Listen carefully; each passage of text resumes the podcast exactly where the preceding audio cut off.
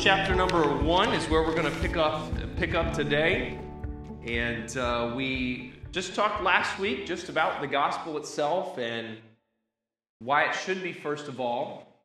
But we started last week by asking what is most important to us. What is most important? What's on our list of priorities in our lives? And uh, we said that that determines a lot about us. It determines our choices. It determines the desires that we have in life. It determines the decisions that we made. It, it, it, determines the goals that we set. Our priority list determines so much about us. And so we said to think about what's on our priority list. What is most important to us?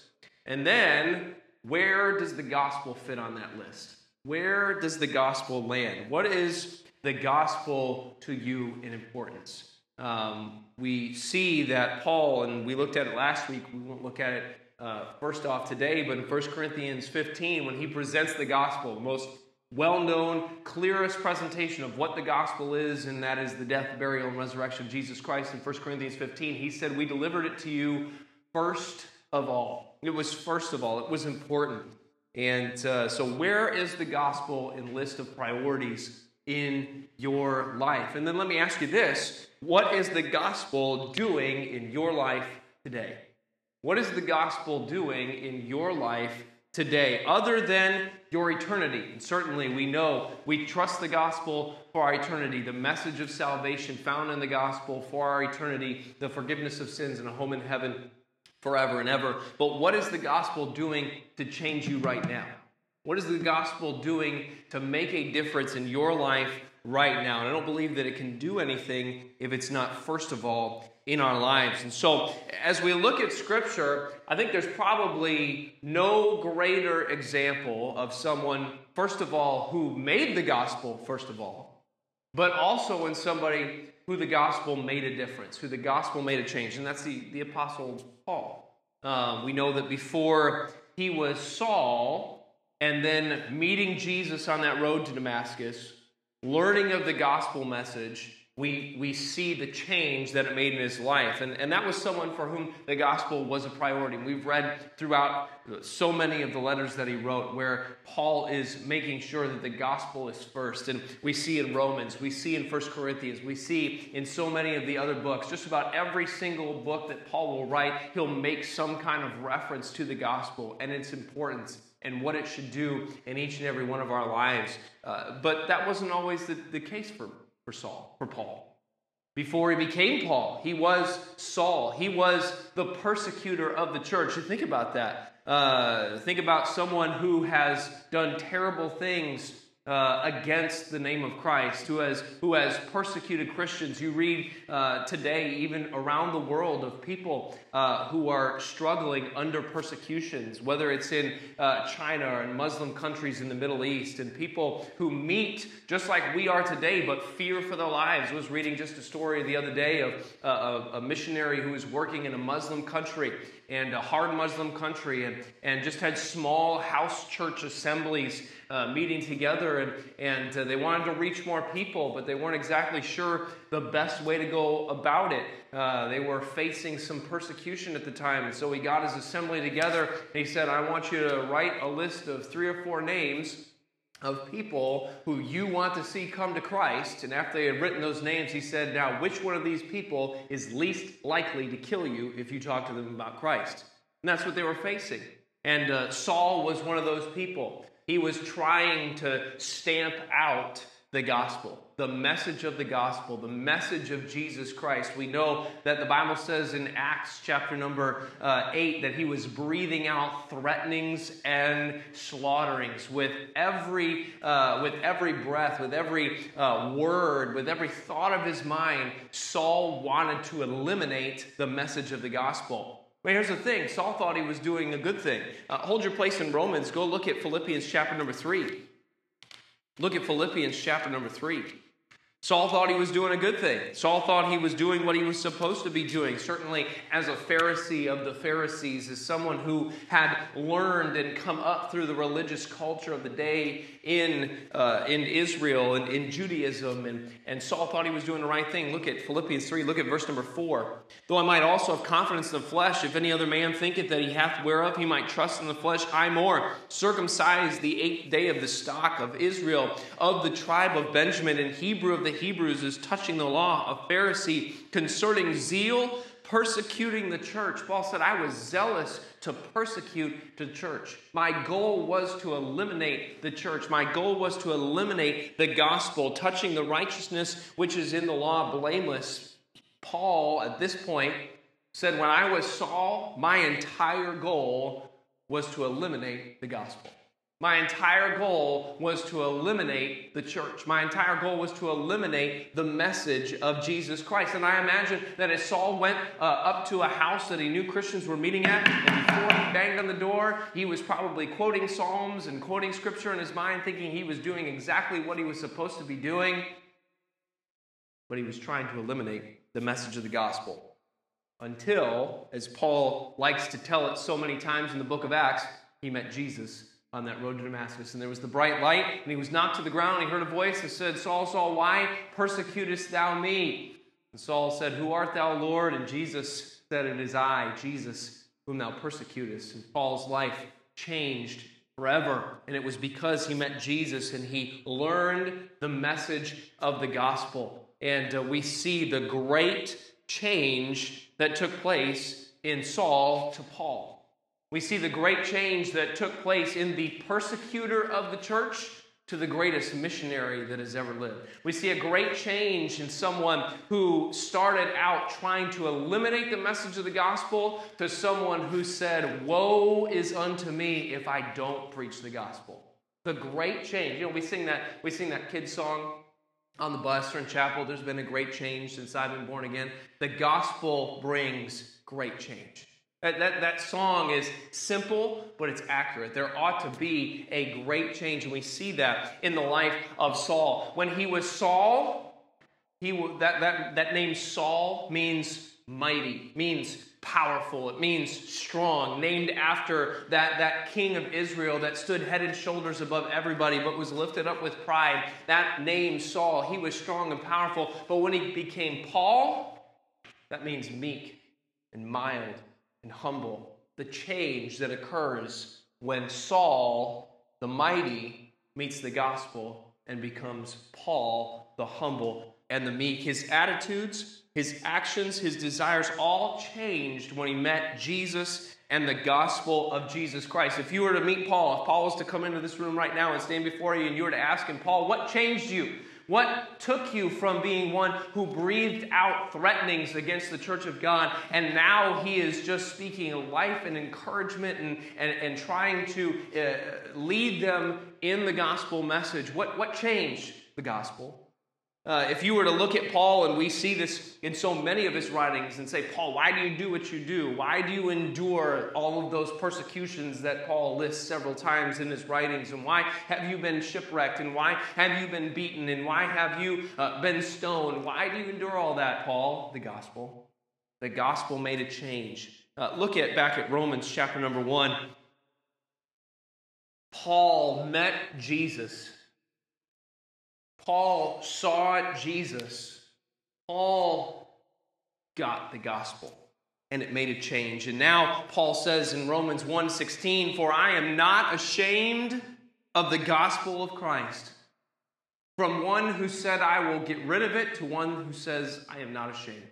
I will stand next to it. I will lift it up. I will declare it. For it is the power of God unto salvation to everyone that believeth, to the Jew first and also to the Greek, for therein is the righteousness of God revealed from faith to faith, as it is written, the just shall live by faith. The gospel isn't just an abstract truth that we reflect on without ever acting on it. That's what we tried to establish last week that the gospel, we have used that word so often We have heard that word so often, those of us that have grown up in church and have known uh, and have heard the gospel and how it's been attached to so many things, but it is not just an inst- uh, inspirational post that we post on Instagram so that people can get warm, fuzzy feelings about it and then never think about it again. That is not the gospel. It's not just a word that we add to our programs or to our extracurricular activities so that we can feel good about it. The gospel is, as verse 16 and Paul said, the power of God. It is the power of God. Don't ever forget that. The, the gospel, the message of Jesus Christ, is the power of God, the very power of God. Not that it contains the power of God, not that it just points us to the power of God, but that it is the power of God, the power to change, the power uh, to restore, the power to deliver. It is the power of God. The story of Christ and his love for mankind, the length that he was willing to go to prove that is that he loved us. We said last week that the gospel, and we know this, that it is good news, that it means good news. But why is this message?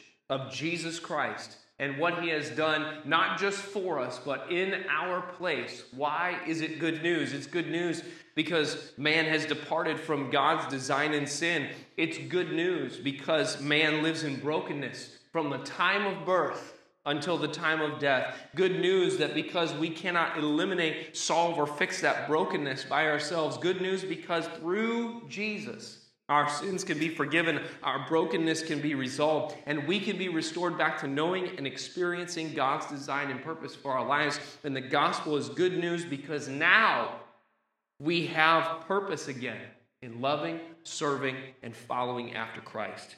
Because now Paul heard the gospel, saw Jesus on that road to Damascus, and his life was changed. But, but notice as we look at some of these passages, Paul not only begins the Christian life with the gospel, but it continues with the gospel. It's more than just the starting point, it's more than just the diving board. We said last week the gospel is more than just the ABCs of the Christian life, it's more than just something, a message we believe for salvation.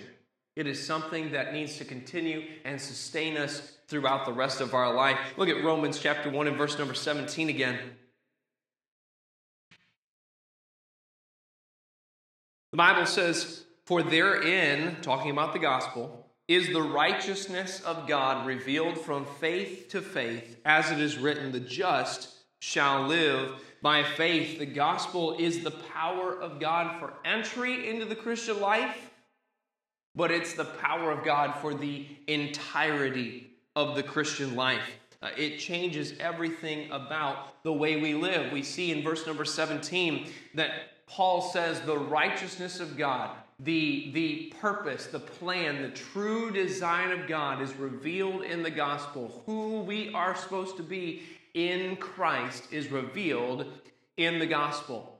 And he says at the end of that verse, the just shall live by faith. The gospel is the power of God and salvation, but it is also the power that sustains us as we live our daily lives. The truth that Christ has given himself for us that we have been bought with a price and now called to bear the message of this good news to the rest of the world, like Paul, ought to be the purpose that gives us direction in life. We can't just view the gospel as something from which mature Christians graduate, that it's only information necessary to start our journey. You know, in this room, we have got people who are on wide ends of the spectrum of our Christian journey and our Christian life. Some of you have grown up in a Christian home. Some of you have gone to Christian school your whole life. Uh, some of you, uh, you have been in church since the day you were born. Before you were born, uh, you were in church. And, and the gospel and this message has been a part of your life. Some of you have, have not been in church very long. And the, the message of the gospel is just something you've heard recently. For every single one of us, the gospel still must be first of all. The gospel still must be the focus. It still must be our message. It still must be recognized as the power for which we and through which we are going to live the Christian life. It's the power that continues to drive the growing process as our faith continues to mature. Uh, go to Romans chapter number 16. Look at another, another verse here.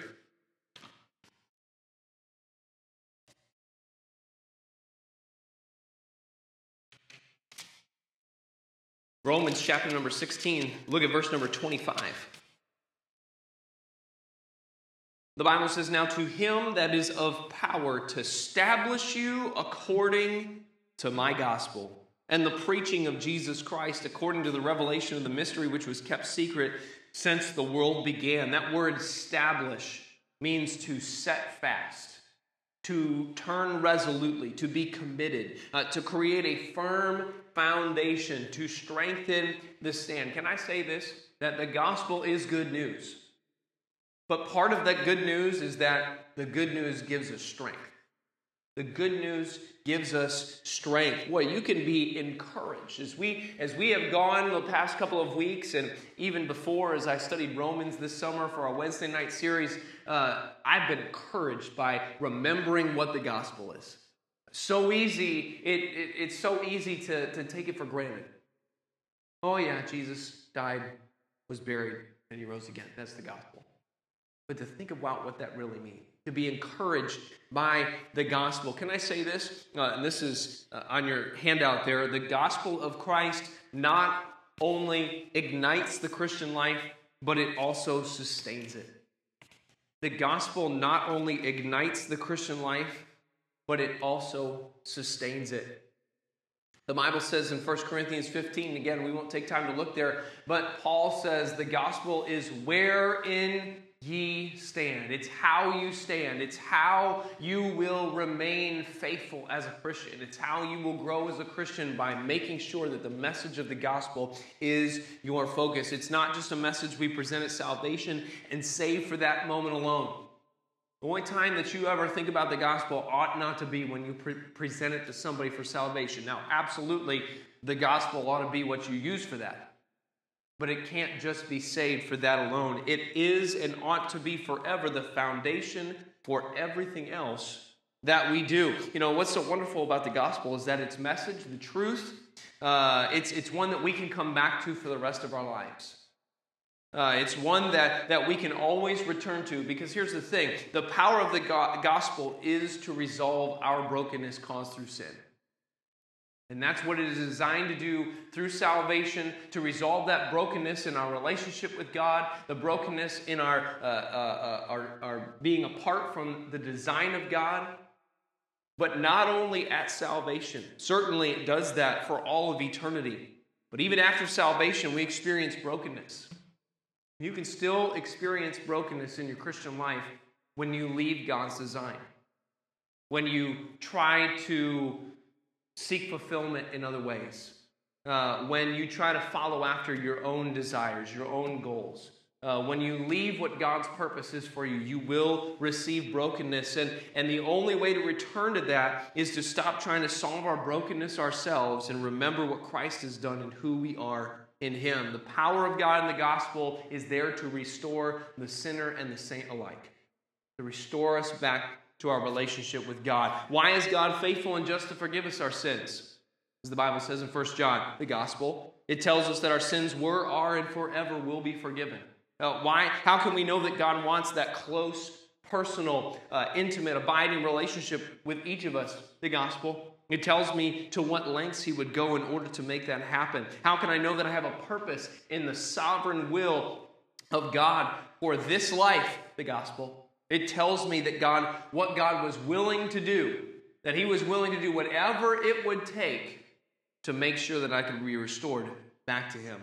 The gospel is the opportunity for each of us to see what God has done for us, what He is doing for us now, and what He wants us to become. Go to Romans chapter number 12, verse number 1.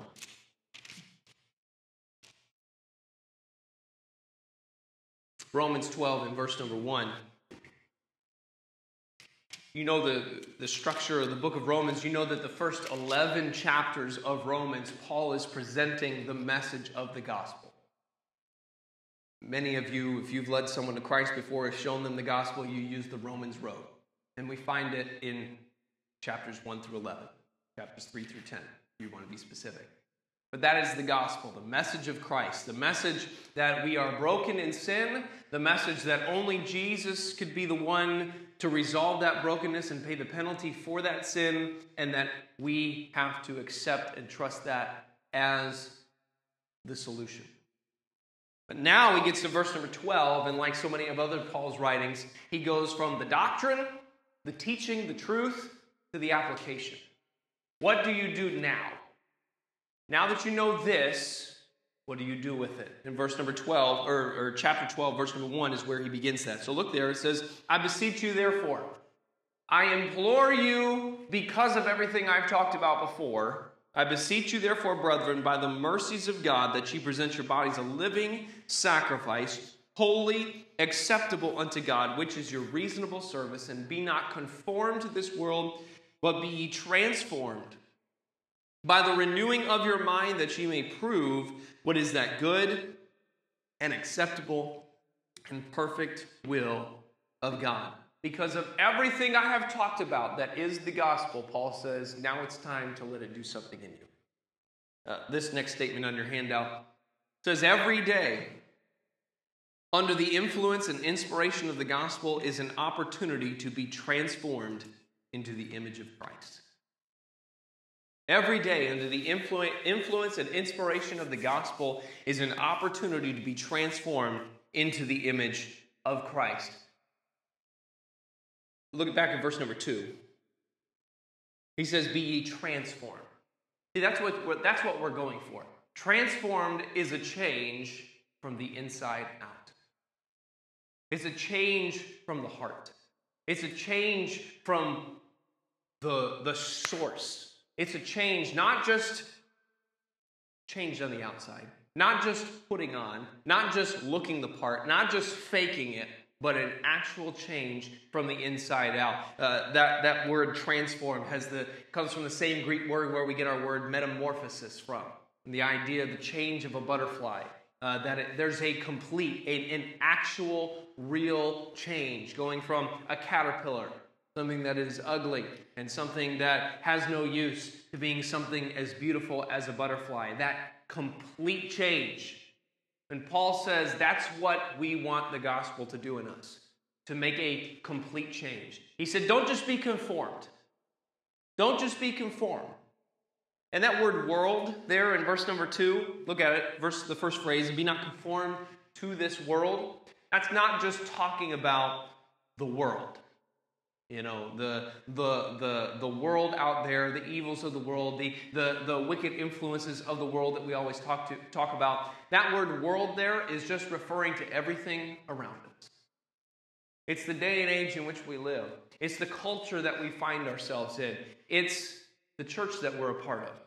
Paul says, don't just be conformed.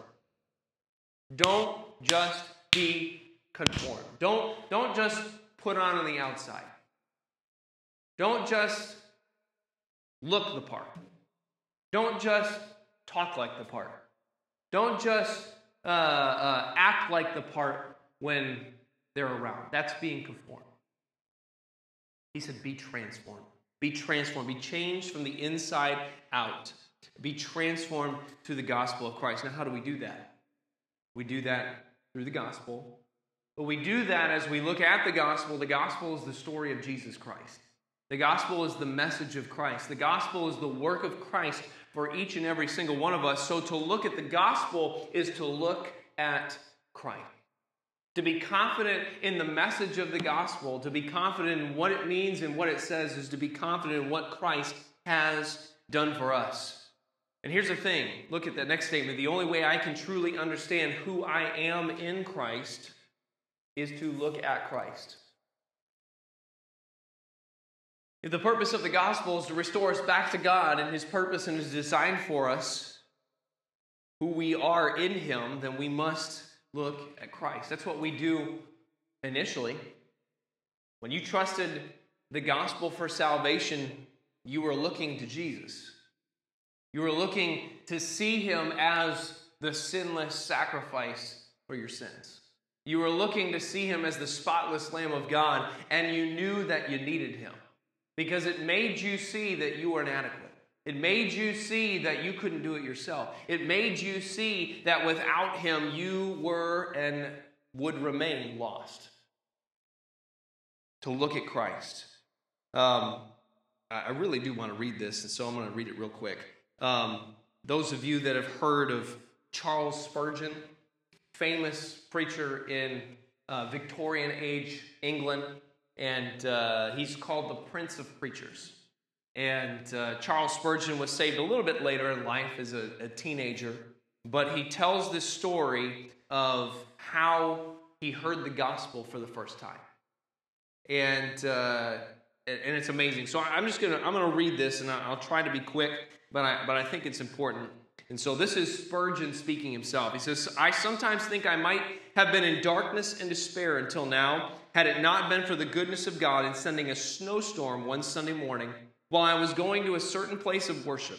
I turned down a side street and came to a little primitive Methodist church. In that chapel, there may have been a dozen or 15 people. I had heard of the primitive Methodists, how they sang so loudly that they made people's heads ache. But that did not matter to me. I wanted to know how I might be saved. The minister did not come that morning. He was snowed up, I supposed. At last, a very thin looking man, a shoemaker or tailor or something of that sort, went up into the pulpit to preach. Now, it is well that preachers be instructed, but this man was really stupid. He was obliged to stick to his text for the simple reason that he had little else to say. The text was, Look unto me and be ye saved all the ends of the earth, Isaiah 45 22. He did not even pronounce the words rightly, but that did not matter.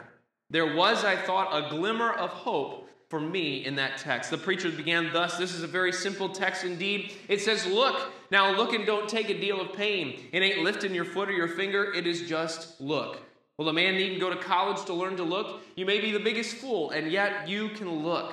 A man needn't be worth a thousand a year to look. Anyone can look, even a child can look. But then the text says, Look unto me. I, he said in broad Essex, many on ye are looking to yourselves, but it's no use looking there.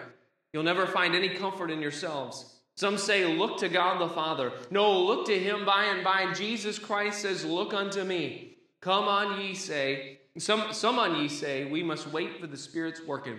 You have no business with that just now. Look to Christ. The text says, Look unto me. Then the good man followed up his text in this way Look unto me, I am sweating great drops of blood. Look unto me, I am hanging on the cross. Look unto me, I am dead and buried. Look unto me, I rise again. Look unto me, I ascend to heaven. Look unto me, I am sitting at the Father's right hand. O poor sinner, look unto me. Look unto me. When he had managed to spin about 10 minutes or so, he was at the end of his tether. Then he looked at me under the gallery, and I dare say, with so few present, he knew me to be a stranger just fixing his eyes on me as if he knew all my heart. He said, Young man, you look very miserable. Well, I did. But I had not been accustomed to have remarks made from the pulpit on my personal appearance before. However, it was a good blow, struck right home. He continued, And you will always be miserable. Miserable in life and miserable in death if you don't obey my text. But if you obey now, this moment, you will be saved. Then, lifting up his hands, he shouted as only a primitive Methodist could do Young man, look to Jesus Christ. Look, look, look. You have nothing to do but look and live. I saw at once the way of salvation. I know not what else he said. I did not take much notice of it. I was so possessed with one thought. I had been waiting to do 50 things, but when I heard that word look, what a charming word it seemed to me. Oh, I looked until I could almost have looked my eyes away. There and then the cloud was gone, the darkness rolled away. In that moment I saw the sun, could have risen that instant and sung with the most enthusiastic of them of the precious blood of Christ and the simple faith which looks to alone to him. Oh, that somebody had told me this before. Trust Christ and ye shall be saved. Look to Jesus. You know, that's obviously the way that every single one of us came to Christ to be saved. We looked to Jesus. It wasn't ourselves, it wasn't the person that presented the message of the gospel to you. It was the gospel, it was Jesus. But that is not where it starts or stops. Seeing who God is helps you understand who you are, and knowing who you are tells you that you need to continue to look to Him. Um, I, we need to stop here, but we'll continue on with this next week. But as we continue on, let me remind you this week, remember the message of the gospel. Remember what it means to you. Remember what it's done for you, and let it be the power that sustains you as you go on and continue to look to Jesus.